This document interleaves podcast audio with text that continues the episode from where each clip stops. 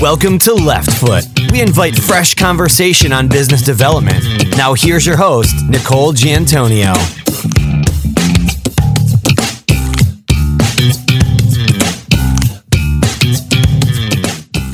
Today's episode is sponsored by Alt Legal. Alt Legal's intuitive cloud based software makes it easy to prepare and manage intellectual property.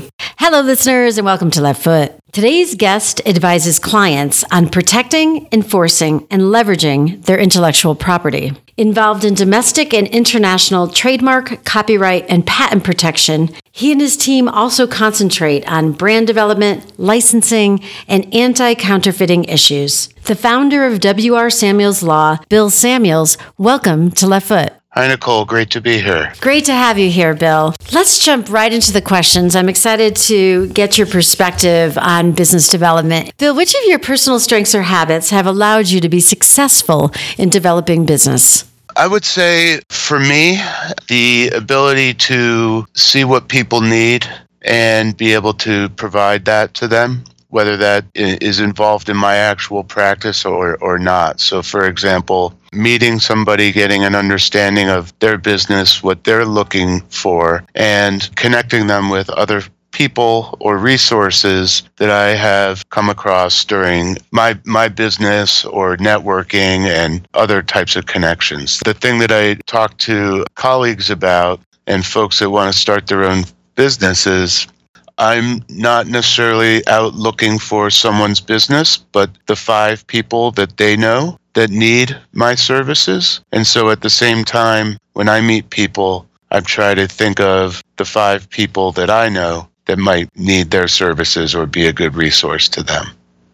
My career has been in big corporate. And when I started Left Foot, and I got involved in another business at the same time, I really looked at this portion of the business and said, okay, my networking efforts, should they be with potential clients or people in adjacent industries as well. And I'm quite certain to your point that it's been the people in adjacent industries that have actually led to more business because they've talked to their network and the conversations were more comfortable. And it's really been a big plus for me. I love to hear when people talk about those stories that it really isn't always directly at those specific clients that you think can use your services, but you know others in that tangential way, helping others. Bill, let's talk about strategy. So you have your own firm, you have people that are reliant on your business development efforts and the efforts of the other principals in the firm. What growth strategy do you employ? Do you sit down each year and say, okay, we want to grow from this number to that, grow X percentage, and this is our plan to do so? Is that part of what you do? And if you do do that, do you go back and look at it regularly, or do you pretty much face each year with, we're going to do certain number of activities, you know, with an expectation for results, but not with a with a number or with a laid out plan?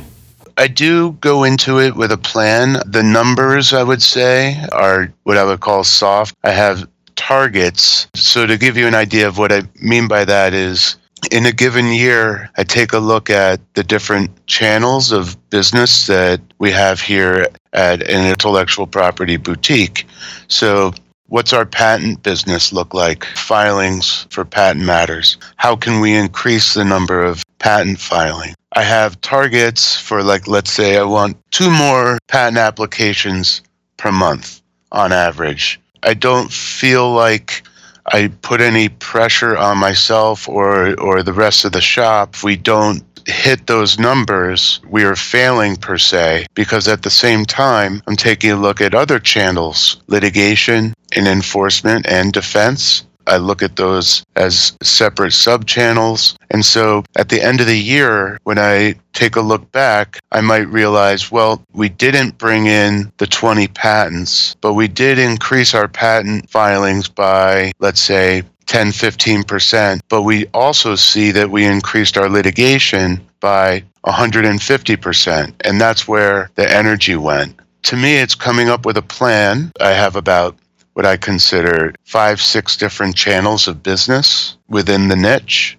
I come up with a plan, but also one that's flexible that permits for certain types of organic growth. If we are suddenly doing a lot of litigation work, I'm going to put energy into fostering that. Any of the proceeds from that, I might then put into trying to seed growth within the patent side of the business. I guess in answer to your question, there is a plan, but also very much influenced by what's coming across our desk and what the market is providing. I appreciate that answer. Obviously, you have to be opportunistic. What happens sometimes is you, you talk to someone about a patent and they say, Well, you know what? I don't really feel like it's worth investing in this patent, but someone's infringing my copyright. You just need to be ready to be able to take on that work, a step that has been difficult to be able to be that flexible. Not at all times during the development of the practice did I have that capability as I saw those opportunities and how they developed, I realized that I needed to put resources into getting staff, working with lawyers, building relationships with other attorneys to then be able to handle that in the future. Would you agree with the statement that pretty much your strategy starts with the clients and the client needs and then produces the work in the mix that the clients are really driving for your firm each year? Yeah, I would say that. At the same time, there are certain types of clients that we are seeking out, but I would say strategically, the way we seek clients out is not necessarily going to CES and, uh, for example, and talking to every technology company that we come across there, but more building relationships with venture capitalists, other attorneys, other trusted advisors and businesses that we can be a resource to that have those relationships and connect with those clients in that way. And also understand from those folks, the VCs, the angel investors, what's important to the people that they're advising on the business side, and then connecting with clients in that way. Absolutely. Working the ecosystems around clients can be a great way to multiply your efforts, be that recommended solution, recommended firm. Bill, let's talk about tactical things. Many people that we work with at Left Foot that say, it's been great. I've had this, this set of clients. They've been really my business for the last four years. Now two of them are walking away. It's time to find a new client. And we're saying, no, you should have been looking for that new client while you're working on those other clients. What tactical best practices do you employ or recommend to others? This has been a challenge. Never stop networking, never stop trying to meet new people. A colleague of mine, a mentor in the context of staff and employees and talent, was saying you should never stop looking for potential employees even when you don't need them, because those relationships are going to potentially bear fruit at some point in time, whether that's being able to connect a client or a colleague with that person because you know that that person is talented or potentially down the road, that person and you have an opportunity to work together. In the same way, what can get hard is you can get very busy and not have time to get out in the market, meet people, and remind people face to face that you are their resource for the services that you offer. Because you're way too busy doing the actual work for your current client base. The big growing pain, I would say, for a boutique is straddling that line between doing all the work that there is to do and always looking.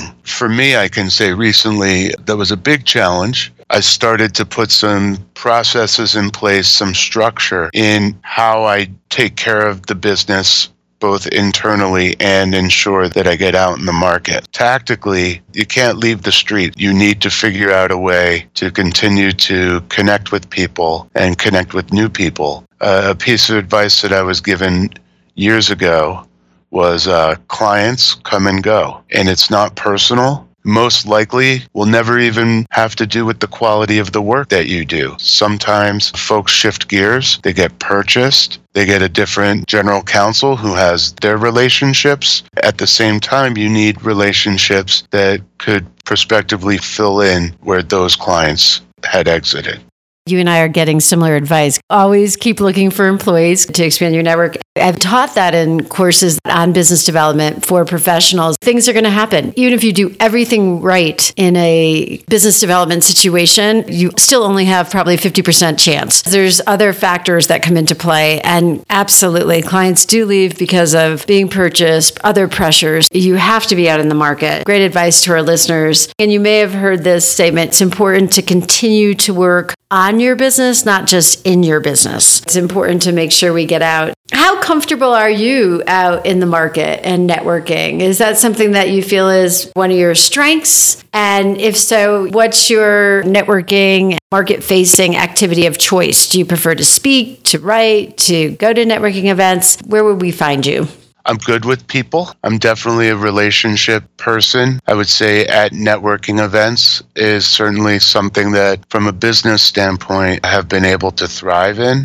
I also gotten pretty heavily involved in speaking. Oftentimes, speaking engagements also result in follow up discussions, connecting with people. If I can tell people anything, always follow up. Always. Even if you never hear back from that person, you'll have followed up with them I have reached out to people after meeting them, don't hear from them, and a year later, I get a phone call. I need to file for trademarks. I thought of you. I saw your email when you followed up with me after that meeting. You would be surprised at how many people don't follow up. It's all about being a resource. I'm not really selling anything. I believe that we offer a service that many companies and individuals need being a resource, having those initial conversations and being available is how they reach back out. A key piece to that is letting them know don't hesitate to contact me. There's a fine line that can be very difficult to learn over time.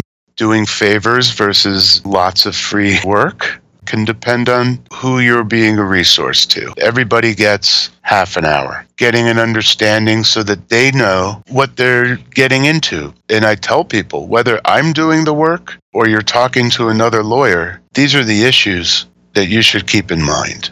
Offering yourself as a resource in that way can pay dividends. Fantastic points and, and ones that support messaging here. Always follow up. And now a word from our episode sponsor. Alt Legal's intuitive cloud based software makes it easy to prepare and manage intellectual property.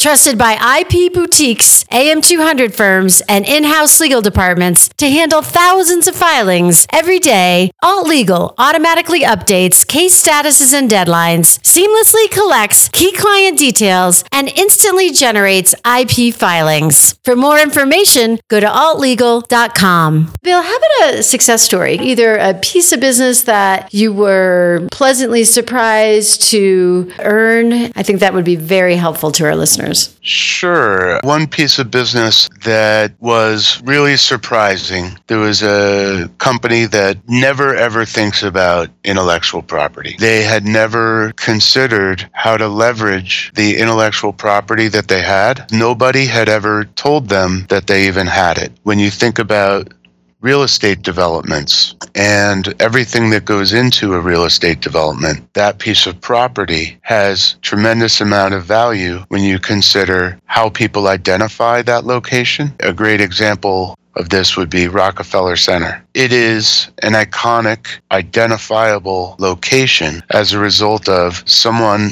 thinking about how to brand it and to leverage it Whereas, let's say the building across the street, I couldn't name it. I couldn't tell you what it is. What I can tell you is the show 30 Rock, they took a license to use that name for their television show from the Rockefeller Center they built rights based on a piece of property, a building or a series of buildings. There was a client that was in a business more industrial. I had a meeting with them discussing what was possible, what I would call developing the IP that didn't exist unless you took certain steps to brand it and market it and create an identity out of it. At the time, I thought it was a great idea. I wasn't sure how they were going to respond. IP is not really a central piece of that particular industry. So when you're talking to someone from Silicon Valley, or you're talking to people from Hollywood, IP is front and center. But when you're talking to somebody in uh, steel industry or developers, they don't even think about it. In pitching this, we were able to develop something special for them. I was surprised and pleased when they decided to try to execute on the project I had proposed. Do you go to them and say, Do you realize you have intellectual property here? Let me help you? Or did they realize something, but they didn't know exactly what they had? It was the former, and it was through relationships where years before, someone that worked at that company, I had a couple conversations with them in general when they were at a previous company. And I said, Do you realize that you all could do X, Y, and Z? It was one of those things of talking hypotheticals. A couple years later, that person was in a position to say at a meeting internally, a guy told me a couple years ago that X, Y, and Z are, are possible. Should we have him come in and talk to us? And that's how it happened. I then went to them and explained what they would need to do, why there was value to it. The way I saw it was they were either going to see value or take a pass. I was lucky in my business that they saw the value. We achieved some good results for them. Great story. And, you know, it's interesting. Even if they took the pass, at least you got the idea going. Better that they didn't. The idea that you were helping, you were a resource to them. The person that you had spoke to about it remembered it was you. And not only did he remember, but he decided to talk to you about it versus going to whoever they were using because they were probably engaged with some other firm. That is a great story. Thank you. Bill, you've been in business, been in the legal space for a period of time now. And, you know, the market's changing. There's a lot of technology, there's legal services firms that have different models, low cost options. We hear a lot about the legal ecosystem. How has the changing market affected your business? And in your opinion, how has it affected similar sized firms, boutique niche firms? Speaking to my experience, being a boutique has been very helpful in a fragmented legal market. People are looking for a high quality service but they don't want to pay quote unquote Manhattan prices. By having a niche practice, we're able to offer what is considered alternative billing structures, fixed fees for work, where we're doing an entire project, not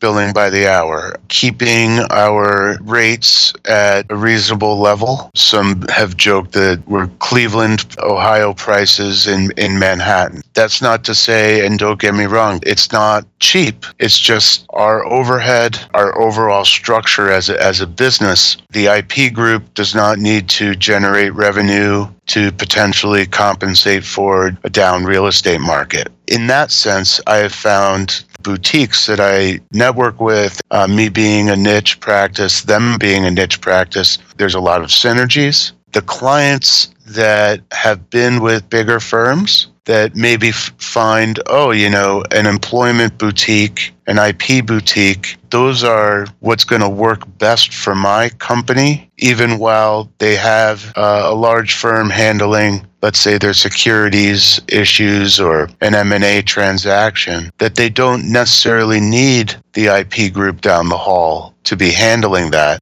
I have found in this current market has helped boutique shops like my own. I have a number of clients that we work with who have their other work with large firms. It does not affect my working relationship with that client. People have been looking for this type of value. Thank you. It's a it's a strong response, and we're hearing a lot from different size firms, definitely from boutique firms, that they're coming to the market with not a model where they don't make money or have some profit because that's necessary, right? You're in business. You have to cover your costs, right? You have to pay your people. You want to build some equity in that business. So, of course, you need to be able to charge in a way that allows you to do that. This idea that your clients can budget by offering an AFA, something that my last guest called an approach appropriate fee. That idea that I can help you budget. It doesn't have to be open checkbook. It, it can be the right legal support, the right legal advice, the right resource at a fair price. The next question has to do with innovation. I noted technology in a prior question. Bill, what, in your opinion, what are you seeing that's innovative in the way firms are practicing today, working with their clients, or even looking for new clients? What, in your opinion, is innovative? The tools that are now available, whether that's Westlaw or LexisNexis, and being able to pull up information without having to go to the library or flip through books. It's tools like docketing software called Alt Legal that keeps track of hundreds of trademark applications and registrations that we manage it self updates the information and gives us a daily notification of every single change or note to file with each of our filings with the Patent and Trademark Office. Something like that was cost prohibitive for a firm like mine. That's not the case anymore because of innovation, because patent and trademark offices around the world are themselves innovating, creating digital platforms. Another tool I use for trademark searching, Trademark Now has a tool. I am able from behind my desk to search the databases in dozens and dozens of countries and be able to give my client feedback, not just on what's happening at the USPTO, but also things to think about when it comes to Canada, the EU, China, Brazil there is no border to the internet. As a result of that,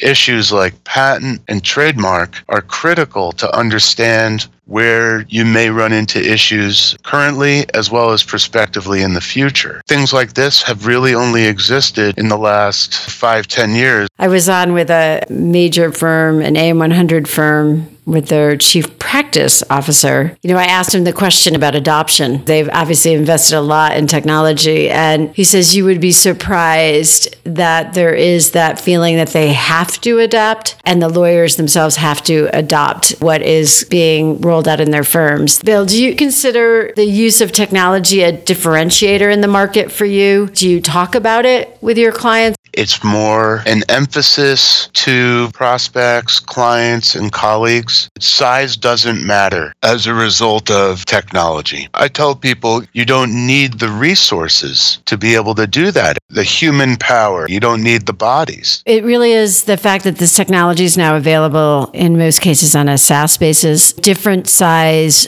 firms can access it at a price point that's manageable because of the fact that it's cloud based and SaaS. And I think that was a limiting factor previously absolutely see that as driving more and more people to be entrepreneurs, break out of those larger structures. The structure was necessary to get access to these things. We're working in a very interesting time. We can get access to technology that was never available to organizations the size that we represent. Exactly. I talked to a number of colleagues. They're telling me we have a proprietary system that we had built in 1999 and they're still using it. I can't even imagine. Meanwhile, there are solutions out there, like you're saying, a SaaS solution. It's a whole different animal now. It puts boutiques on a footing where they can deliver same quality service.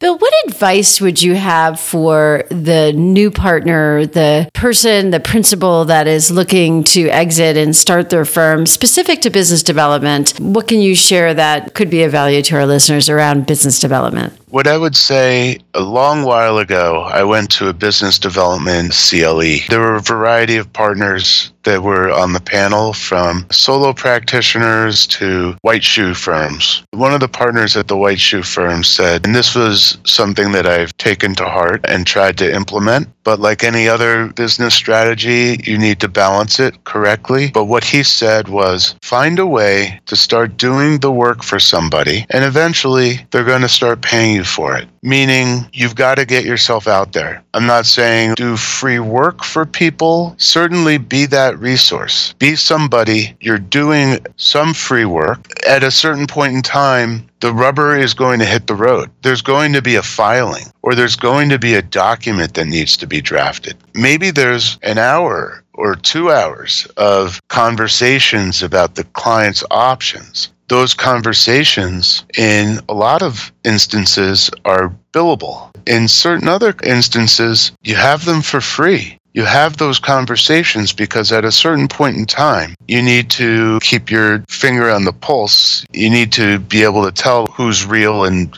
who's just fishing for free advice and never really is going to do anything. When you connect with enough people and the rubber hits the road enough times, you you look back and the people that where you got burned, so to speak, will be far fewer and have impacted you far less than the folks that have become clients, become trusted colleagues. I have a, a whole slew of attorneys in town and in, around the world that I do work with that I get an email, they ask me for some advice. I give them thoughts and feedback, maybe even do a little bit of research for them because whether it's on that matter or another matter, the rubber can hit the road and that's how you build business.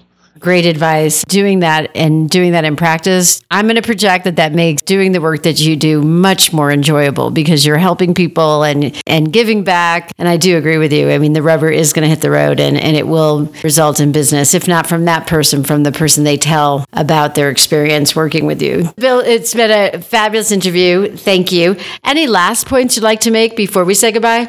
So I would just say one thing. There's only one direction you can go, and that's forward have a philosophy of make it happen. No matter what it happens in your current situation. There's always tomorrow. You need to focus on tomorrow. You may have had the worst day today. You can only bounce back. In doing that over time you're really going to be able to achieve your goals Thank you for listening to this episode of Left Foot. Be sure to visit www.leftfoot.net to access show notes, sign up for our weekday series, and embrace what it means to lead with the left foot.